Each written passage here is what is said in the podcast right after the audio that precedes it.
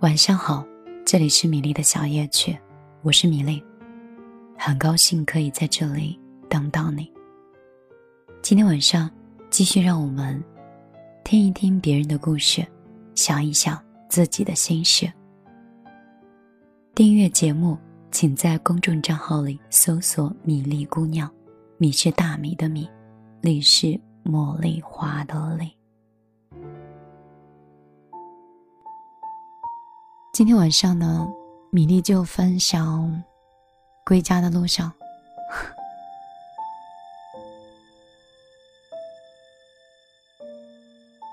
今天应该是第五天的放假，还有两天就要开工了，不知道你是否有准备好？我在朋友圈里有问过这个问题，回答里有两种人，一种呢是对故乡的爱不超过三天。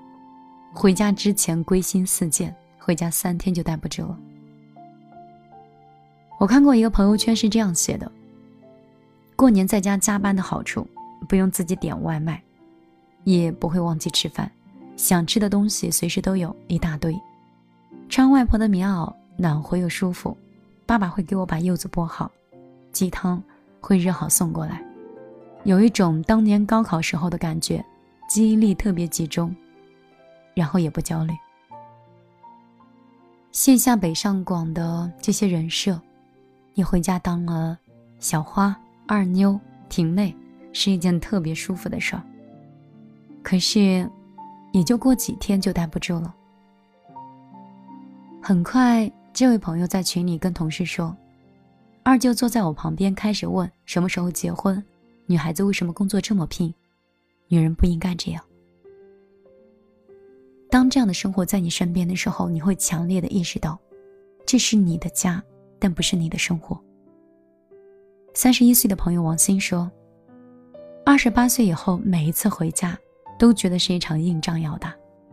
从到家的第一天开始，就能感受得到父母恨嫁的眼光，被架着去相亲，仅大年初三一天，他都见了五个对象，比连着一周见客户还要累。”在深圳，他有房，有好工作，有让人羡慕的生活，他觉得自己过得挺精彩的。但是用一年辛苦经营的自信和幸福感，回家，只需要一天就能够被击垮。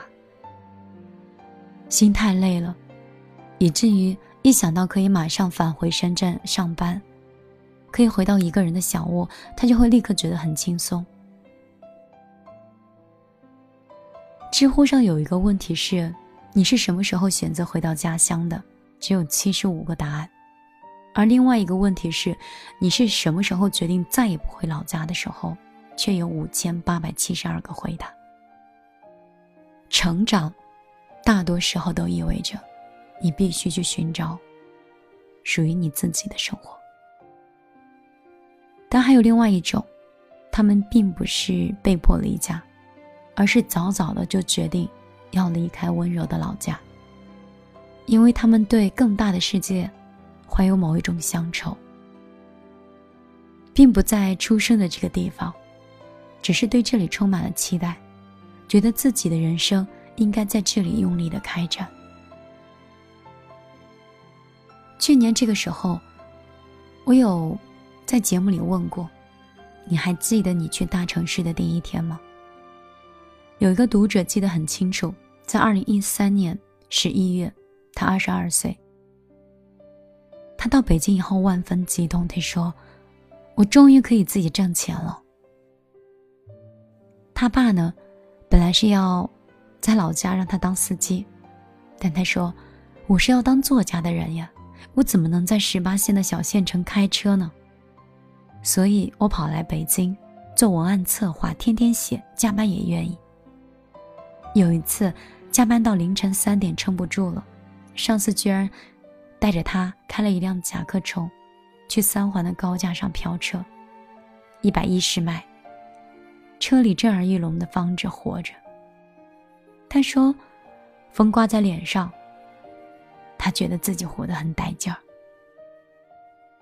五年过去了，现在的他并没有当上作家，但已经成了一个自由的撰稿人。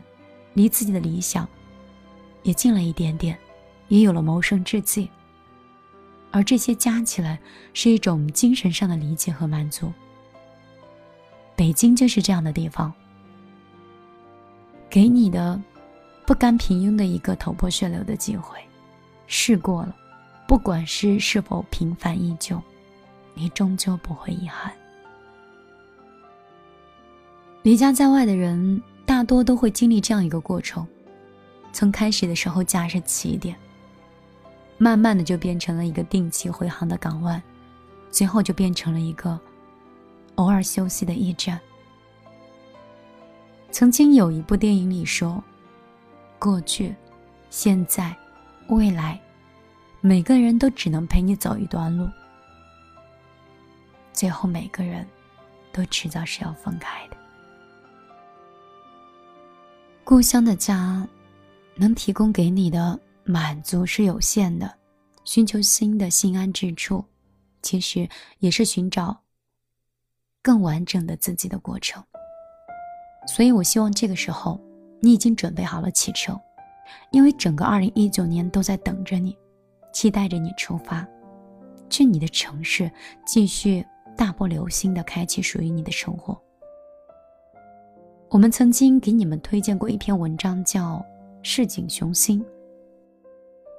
文章里说，每一个城市都在散发着不同的信息，吸引着不同特质的人前来安家。有的地方告诉你，来这里能得到幸福；有的地方让人听见嗡嗡作响的雄心。同事小象大四的时候，曾经站在松花江旁边立誓：我要去大城市，我要进大公司。要在凌晨两点灯火通明的写字楼里加班，哪怕是被老板骂哭，也要咬牙坚持。后来，他一毕业就来到北京，一直坚持到现在，成了我们的爆款王。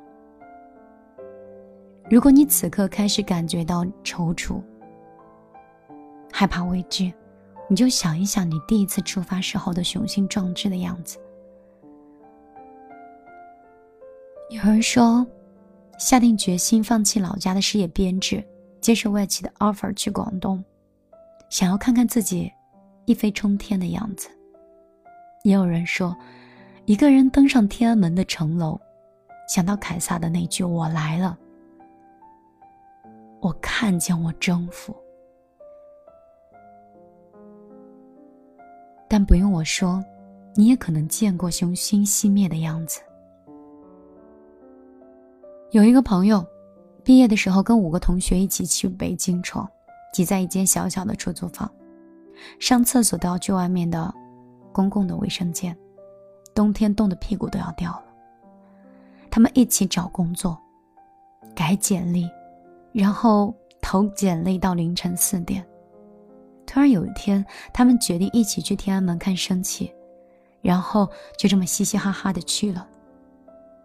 太阳升起的那一刻，觉得一切都特别有期望。五年过去了，五个人里有三个人离开了北京，回老家工作、结婚，剩下的两个人留在北京。一个不想结婚，一个是想要自己创业。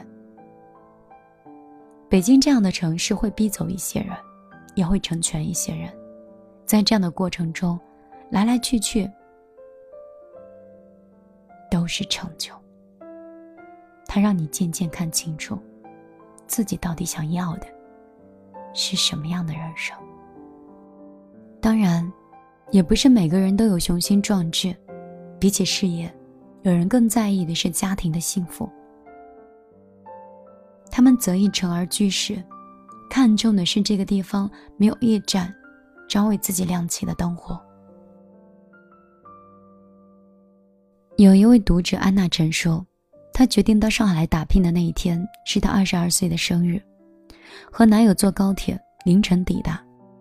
为了能让她吃一口寿春面，男友拖着箱子，在北新泾找了很久。那个时候，她觉得，如果没有他，他不会在这个城市里多待一分钟的。两个人，一个人做外贸，一个人在银行，都很辛苦。第二年，安娜想回河南老家，男友说没有混出名堂，没脸回去，再坚持一下。第三年，他们结婚了。安娜至今还记得，为了省下物流费，她蹬着自行车，把比自己还高的婚纱照背到了家里。第五年，安娜经历了怀孕生子，自始至终都在上海，没有回老家休产假。因为在她心里，这里就是她自己的家。反正老家河南的生活他已经很难适应，和父母的饮食生活都不在一个频道上。回家就像是住进了一间熟悉的酒店。随着生活轨迹的变化，我们的工作、雄心、个人价值、我们的爱情、家庭、人生规划，都会转移到别处。我们在这里积攒成就的时刻，难忘的经历。所有的开心、难过、心动、愤怒，哪怕是没有属于自己的房子，这个也承载了我们大部分的回忆和未来期许的地方。不是家，又是什么呢？离开故乡的时候，常常会描述成一件让人觉得很伤感的事儿，但是我很开心。有人说。要走啦！一辆车带了六个鸭子、四只鸡，都是活的，还有一只杀了的羊，有几百个鸭蛋，还有一千多块钱的牛肉，三大罐腌好的萝卜干，感觉能量已经备足了，迫不及待开始再战一年。晚上十一点多，这个城市依然是车水马龙，便利店的门还会开着，里面的关东煮依然孤独孤独。洒头姑娘说：“回到上海，房东阿姨留了门，还有暖暖的粥，挂在外面的衣服也帮我收回来了。” Nike 说：“回到深圳的家里，第一时间是冲到阳台上去看花是否还是活的，还好，它们依然是生机盎然。也许潜意识里，我们已经将奋斗的他乡当作物象，所以回到。”才会被自然而频率的说出口，而那些在原来家里感到的疏离，在别处找到归属的人，可能在看毛姆的《月亮和六便士》里写到的这段话会很有感触。有时候，他会偶然造访某个地方，却神秘的感觉到这里就是他的归属，这里就是。他朝思暮想的家园。尽管周边的环境他从未见过，尽管当地的居民他素未谋面，但是，他却愿意安顿下来，仿佛这些都是他生来便已熟知的。在这里，他的心终于找到了安宁。因为在别人眼里的漂泊，现在。是你眼中的回归。